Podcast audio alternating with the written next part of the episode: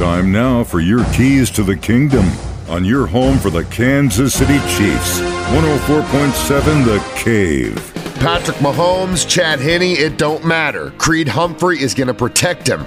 Here's what one of my favorite offensive linemen had to say after the win in Kansas City. Yeah, you know, that's a testament to just, you know, how this organization has put together players and brought players in that, you know, if someone goes down, you know, we have depth and we can get after it. So, uh, you know, Chad did a great job stepping in, you know, led a 98 yard uh, touchdown scoring drive. He did a heck of a job for us. So uh, it was awesome to see. Uh, you know, obviously, hopefully Pat's okay. You know, he looks like he's fine uh, walking around. He's pretty excited right now. So, uh, but yeah, it was uh, just a great job by Chad, just coming in, stepping up, and uh, being ready for any moment. And he did it, did a great job with it today. At the end of the day, it really just comes down to executing your block. Uh, you know, you got to be able to block a guy by any means. So, uh, you know, we don't really think about it too much of him. You know, being able to be mobile. We don't want to have him trying to run around all over the pocket, anyways. You know, we need to be able to set up a pocket for him where he can sit in anyway. So, uh, you know, that's just our job. That's what we're trying to do out there every time. Yeah, just execution and, uh, you know, just being able to uh, face adversity and keep getting after that whenever we see adversity. And I think we did a good job of that today.